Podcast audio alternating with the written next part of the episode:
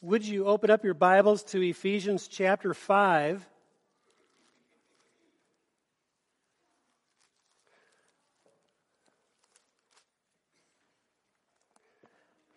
And I'm going to start reading in verse 8. Our text for this morning is verses 15 through 17, but I'm going to start reading in verse 8 just to give a little bit more of a context. Ephesians 5, verse 8 For you were once darkness, but now you are light in the Lord. Live as children of light, for the fruit of the light consists in all godliness, all in, in all goodness, righteousness, and truth. And find out what pleases the Lord. Have nothing to do with the fruitless deeds of darkness, but rather expose them. For it is shameful even to mention what the disobedient do in secret. But everything exposed by the light becomes visible for it is light that makes everything visible. That's why it is said, Awake, O sleeper, rise from the dead, and Christ will shine on you. Verse 15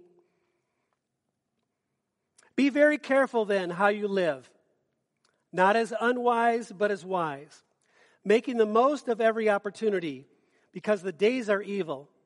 Therefore, do not be foolish, but understand what the Lord's will is. World is full of people who have started things and never finished them. Unfinished projects, goals. They were thought of but never pursued. Good intentions that were never really moved towards. Relationships that started out okay but never developed to a place that they could have been. We've all had dreams that simply have remained dreams.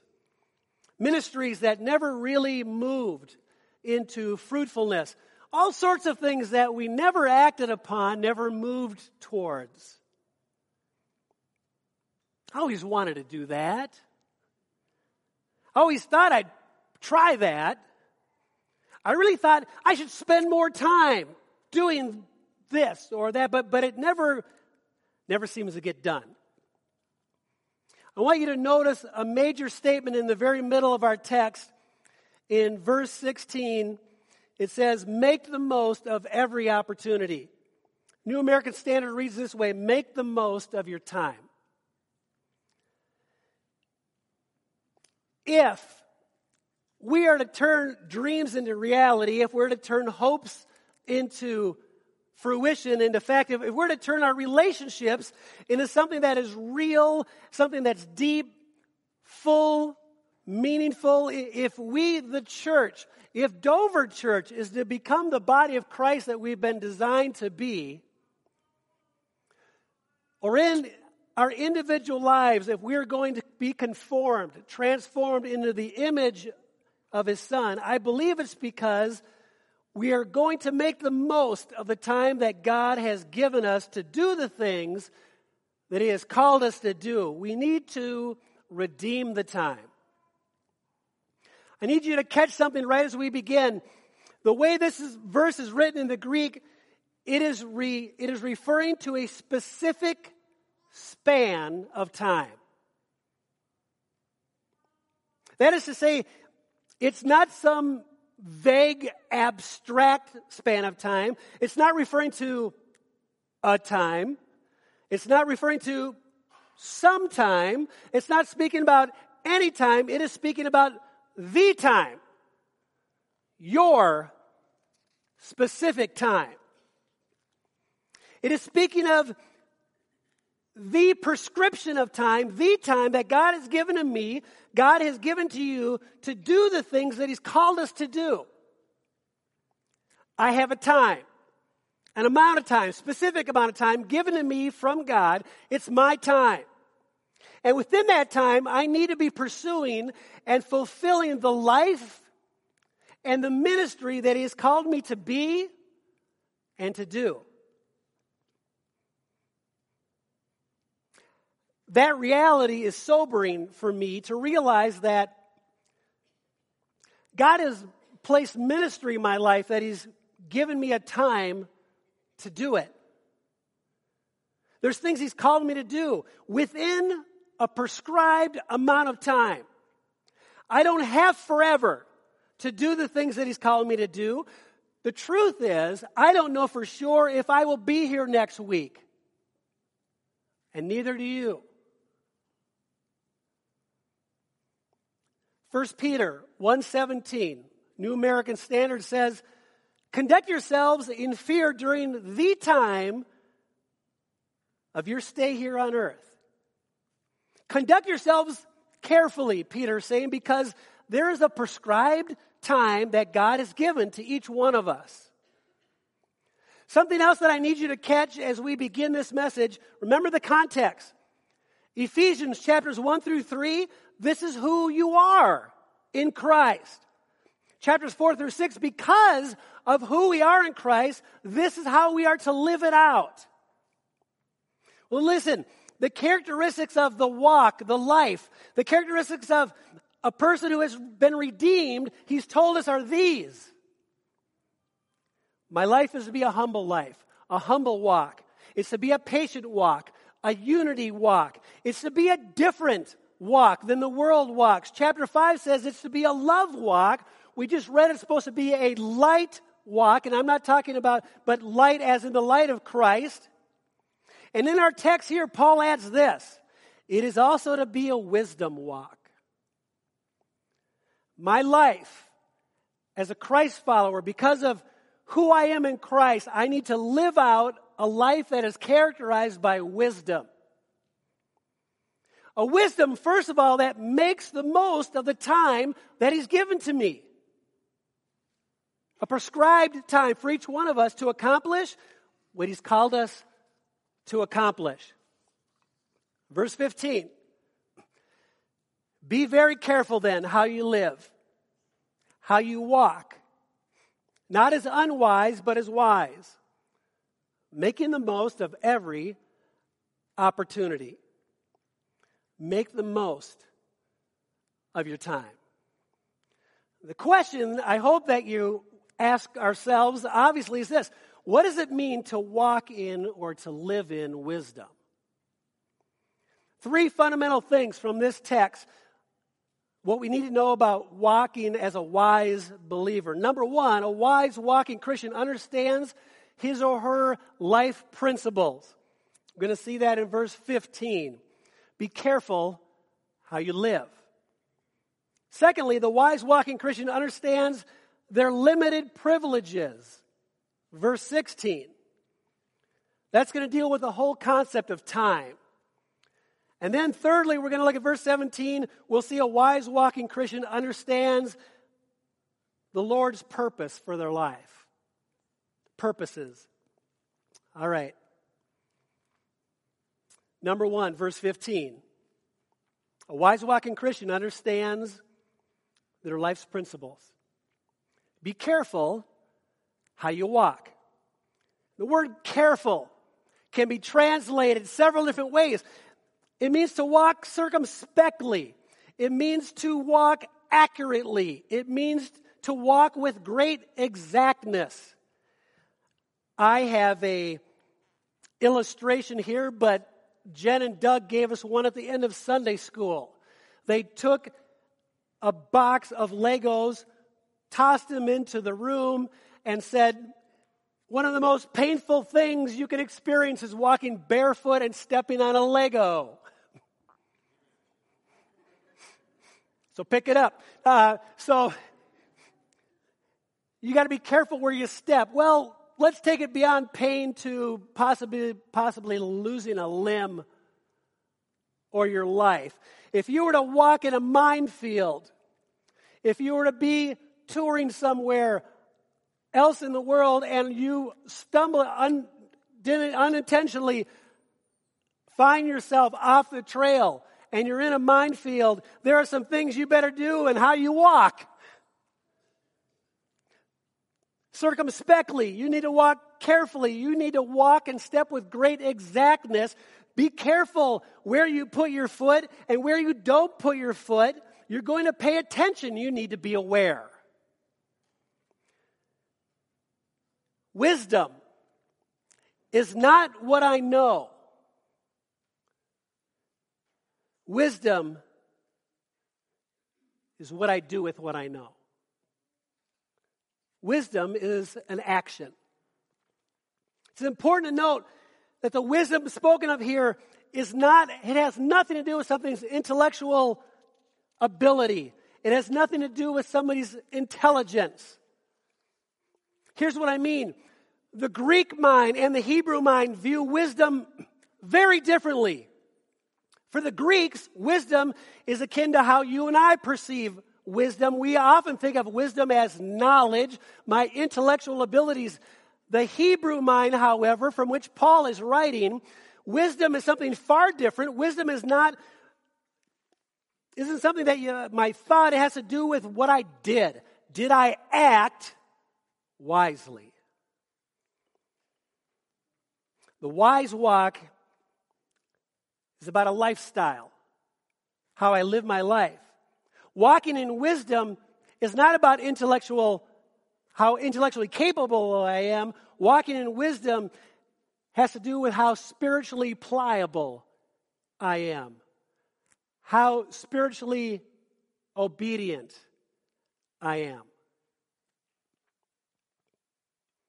Walking in wisdom, to put it very simply, in relation to all the other things that we've been studying, walking in wisdom is merely the practical application of everything that we've been studying in Ephesians.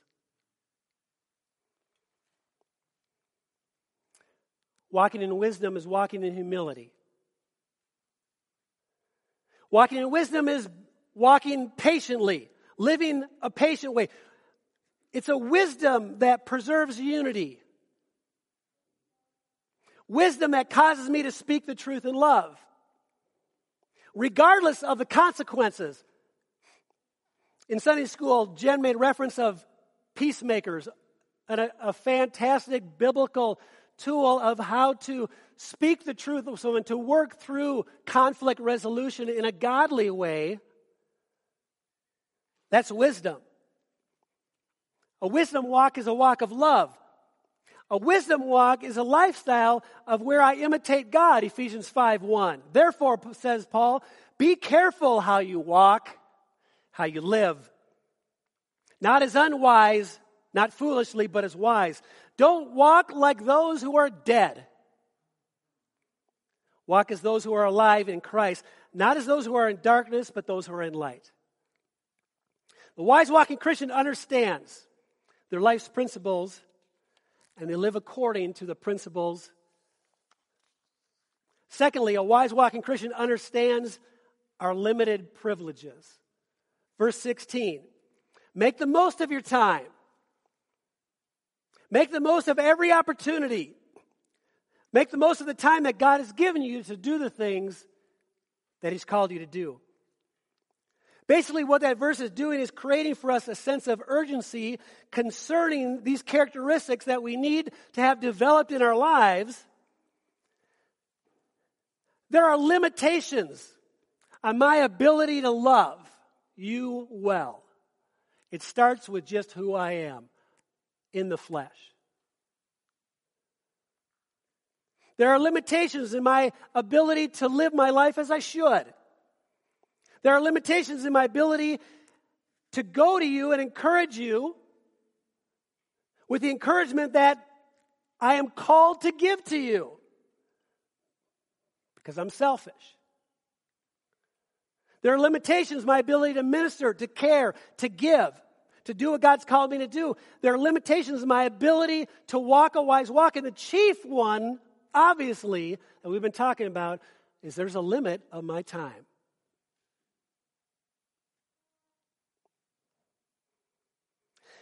In the Greek, there are two words for kind, for time, excuse me. One is chronos, think of chronology. Think of uh, it's how we mark time on a calendar or a clock.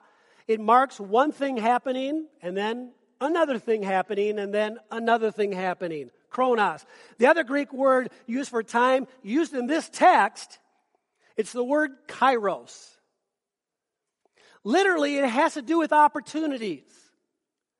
It refers to a fixed and definite time, an opportunity given within a limited time. I want you to think of write it in your notes. Kairos moments. Moments where God has called you to something, moments where God is calling you to something, moments where God has showed you something that He wants you to move into. It is your kairos moment for that thing that He wants you to implement in your life, open your life to. Kairos moments. Young people, 14 of you going to life, I promise you on a daily basis, you will have Kairos moments. Make the most of every opportunity that God gives you. In this context, it's saying this you and I have an opportunity now to respond to God. An opportunity, an opportunity now to walk in love. An opportunity now to walk wisely. We have an opportunity now to speak the truth in love. Make the most of every opportunity. Grab hold of it. Act today. The opportunity you have today because you won't necessarily have it tomorrow. Wisdom seizes the opportunity to do the wise thing, to do the godly thing, the righteous thing, speak the truth in love. Let all bitterness and anger and clamor be put away. God speaks to you about it. It is your time to deal with what He's laid on your heart by the Holy Spirit to deal with. Deal with it now. It's the time that He gave it to you.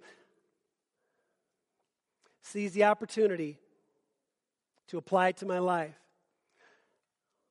The fool says, tomorrow. I'll think about it tomorrow.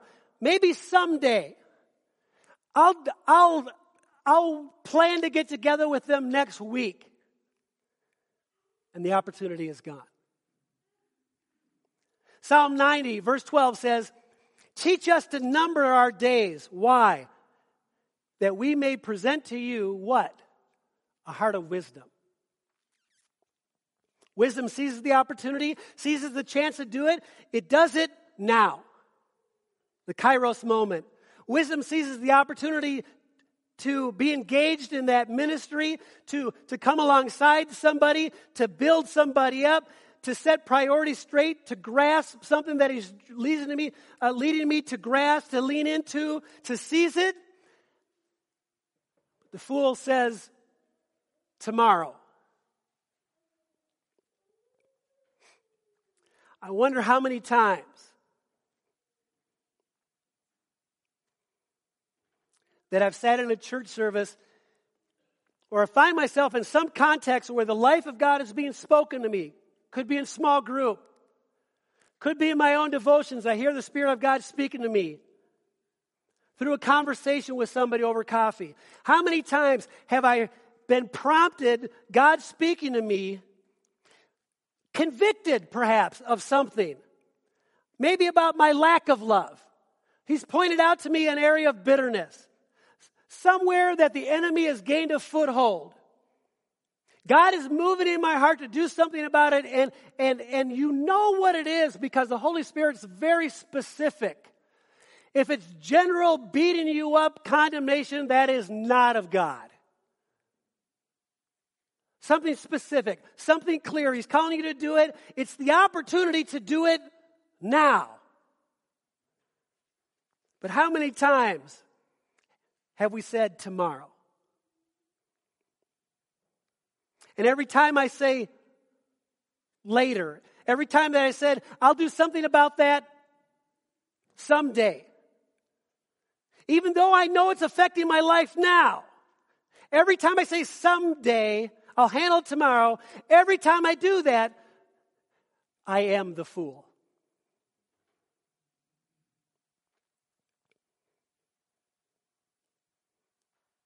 Does that sound strong? It's intended to.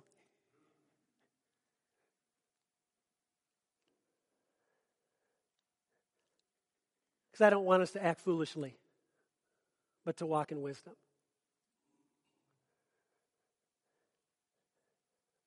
There's no way that I could make these words strong enough however, to sense, to communicate the sense of urgency that Paul is trying to communicate that the reason we have to act wisely and seize every opportunity afforded by God is because at the end of 16, the days are evil. The days are evil. It certainly was for the Christians who lived in Ephesus. As you may recall from my introduction to this study, and even just mentioned it recently, uh, the days are evil. The largest pagan temple in the Roman Empire existed in Ephesus. They didn't have to be told that the days are evil. The scripture says it'll go from bad to worse. I think what Paul is saying when he's speaking of the days are evil is says, listen, believer, the opportunity is now to serve the Lord. The opportunity is now to respond what the Spirit is leading you to do. Seize it now because you may not always have it. You may not even have it tomorrow. You may not be here tomorrow. Let's not play church. Why? Because the day, the time is short, the days are evil. You may not see it now, but there is no room for us. There's no room for, in our church, bitterness. There's no room in our church for wrath and anger and clamor of how we speak about one another or to one another. Why? Because the time is short. The days are evil. We have opportunity now to minister to one another. Grab onto it. Lean into it. You have opportunity now to love, to forgive, to make things right. You have opportunity now to say, Yes, God. You have opportunity now to say, I'm going to walk through the process of taking back ground. You have opportunity now to come alongside somebody and say, I need you in my life. I'm not going to do this alone anymore. Now's the time. Seize it.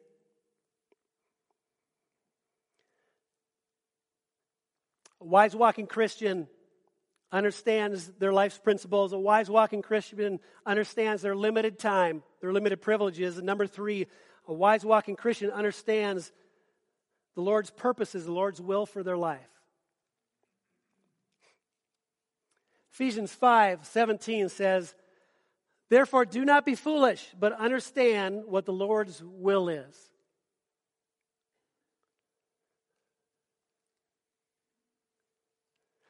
I don't, know if there, I don't know if there's something that could get, at least how I remember. I, I didn't come to faith till after high school. But if there's one thing that I would bump into that would just cause a panic for a high school student, especially a college student, I want to know what God's will is for my life. Some of you are still looking. And unfortunately, we think it's this very clear set path. I am called to do this. There's all sorts of things in Scripture that are very clear of what God's will is for you.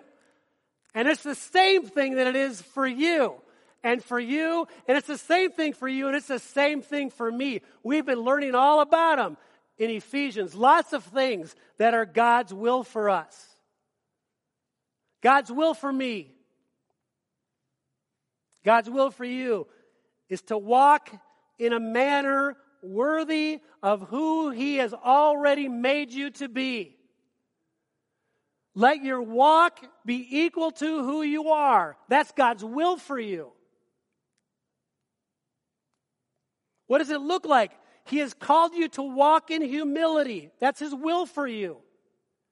His will for you is to walk in patience and gentleness. That's His will for you. God's will for me, God's will for you is that I speak the truth in love. That I and I practice that, not just think about it. All of that in Ephesians chapter 4 verses 1 through 3. The will of the Lord for me, The will of the Lord for you is to get rid of all bitterness and wrath and anger and clamor. Put it away, take back the ground, and in their places, allow the Holy Spirit to develop in you kindness, gentleness, forgiveness. Allow the Holy Spirit to transform you from the inside out, that your character, that you, the demonstration of your life would be equal to who you are. I need to put those things on. They don't just happen. There's no magic wand in this faith. And right here in Ephesians 5 or 17, don't be foolish. Understand what the Lord's will is. And what is it? Verse 18. Another part of God's will. Don't get drunk on wine. Instead, be filled with the Spirit. Being filled with the Spirit, walking in the fullness of the Spirit, is God's will for you. We get to unpack that shortly. Be imitators of God. Guess what that is? God's will for me. And we hear these exhortations over and over again. My goodness, he's still in Ephesians and he's been here a year. Are you killing me? You're killing me. I've only heard whispers of that.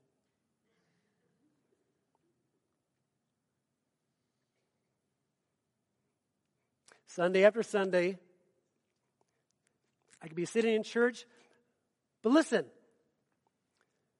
in one of those messages over the last year, whether it was me or somebody else, or you're in a Sunday school class, or you're in a small group, just you and the Lord, but one of the, somewhere along the line, something clicks. The Spirit of God illuminates, brings to your mind, Tim, Pay attention. This is for you. It pierces your heart. The Spirit of God convicts me. Maybe the Spirit of God speaks a truth because I've listened to the lie of the enemy for so long. And it reveals a truth. This is who you really are. Oh, I should seize that tomorrow. The Spirit of God convicts me, reveals. Dude, you got, I don't know if the, I don't know if the Holy Spirit says dude. Bro. You have a root of bitterness. It started with this hurt in your life and unforgiveness. And now it's spread to other things. It's caused you to be anxious. It's caused you to be unkind. take back the ground. You have authority to take back the ground because of who you are in Christ, because you're seated in the heavenly realms with Christ Jesus. Take it back and ask the Holy Spirit to fill you with love and patience and humility. God, transform me from the inside out. How about this? Because remember, this is the whole starting point. If I haven't come to the end of myself, if I haven't been broken, yeah, I'll do that tomorrow.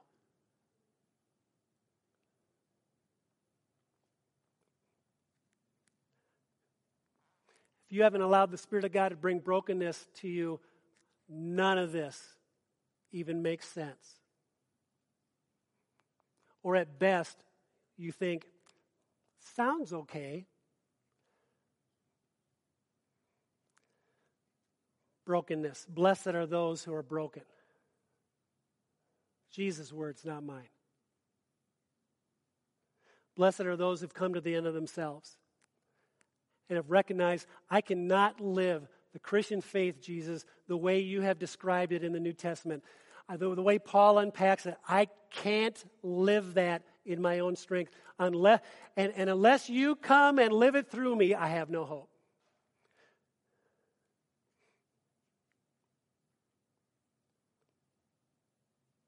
I need to see my need. Sense God moving in my heart, seize the opportunity. But too often I decide maybe someday, maybe tomorrow, maybe next week. the week after that.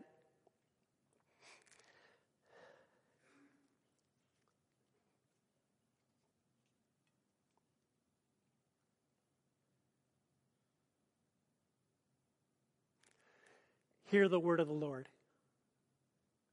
for you, for our church. Redeem the time, your time. You're not guaranteed tomorrow. How God is moving in your heart now is easy to push away, isn't it? But God has afforded us this opportunity today.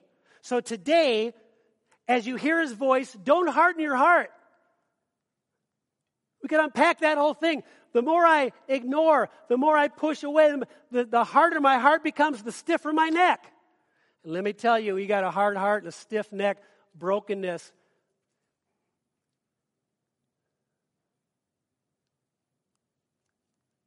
Comes at a whole nother level. Be careful how you live. Be wise. Don't play the fool. Time. Time with your spouse. I wonder, husbands, do we seize the opportunities that God has afforded me?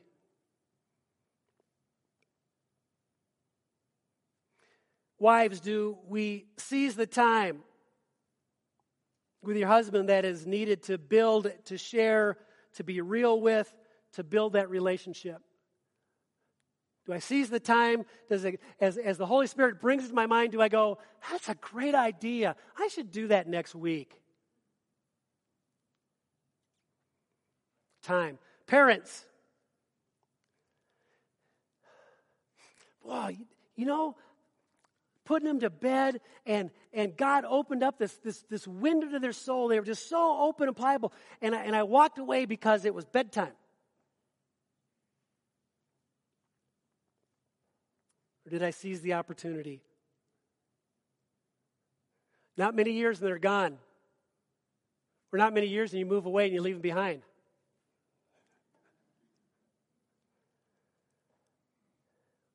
What have you done with your time? ministry, spiritual gifts. What has God given? God has given each and every one of us a spiritual gift. I believe that God calls people to a local church for a purpose, for a reason, and that we need each other. He's given you a reason to be here. Seize it.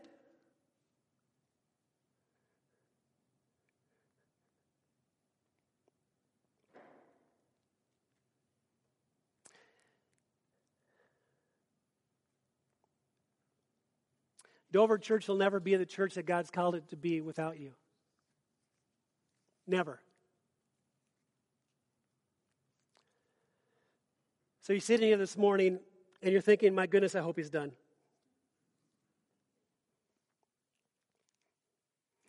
What is it that you've been putting off?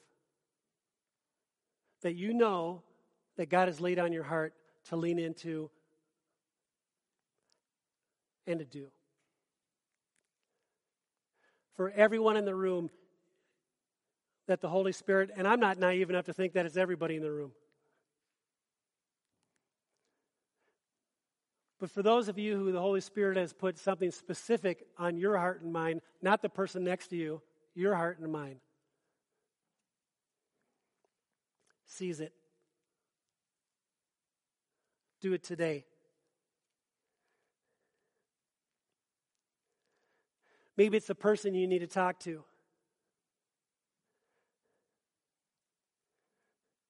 Can, can I just put this out there? Can we just blow something up? Not everybody in Sioux County is a Christian. No kidding. Not everybody in Orange City is a born again believer.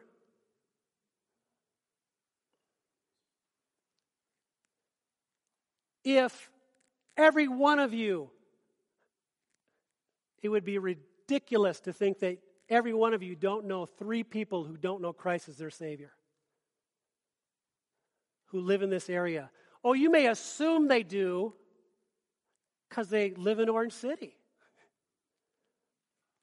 Who's the person that God has laid on your heart to go out to coffee with? Preach at them? Oh, please don't. But there's nothing threatening by saying, hey, can I tell you what God's been doing in my life? There's nothing threatening with saying, you know what? We've known each other for 10 years. I don't think I've ever told you my story. People love stories. Tell them your story of how you came to faith. Plant a seed. Maybe tomorrow. You could set it up today.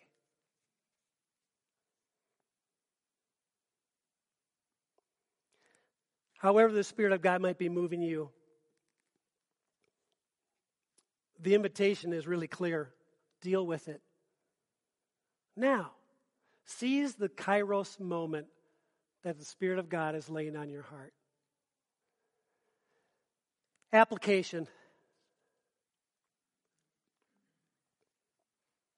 Dealing with it now is what it means to redeem the time, to make the most of the opportunity that God has afforded you at this time, this Kairos moment. Why? Because you don't know how He's going to move tomorrow. How He's called you to change today is today. Too often we put it off and we never change. Too often we put it off and we never change. Too often we put it off and we never change. Too often we put it off and we never change. And then we wonder, I don't see God working in my life. Seize the opportunity. Now is the expectable time. Redeem the time. Make the most of your time, your attitude, your ministry, your relationships. When are you going to do it? Make the most of the time because the days are evil. You don't have forever. I'm going to ask the worship team to come on up.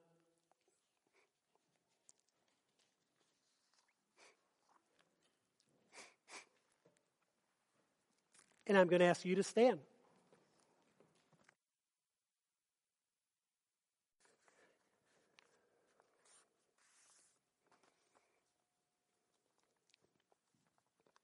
Simple prayer I wrote out.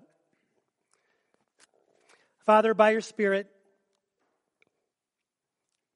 be teaching us those areas in our lives that need to be seized today, that need to be changed now, that we can walk not as unwise, but as wise. Send us out in the power and the grace of your Spirit, I pray in Jesus' name. Amen.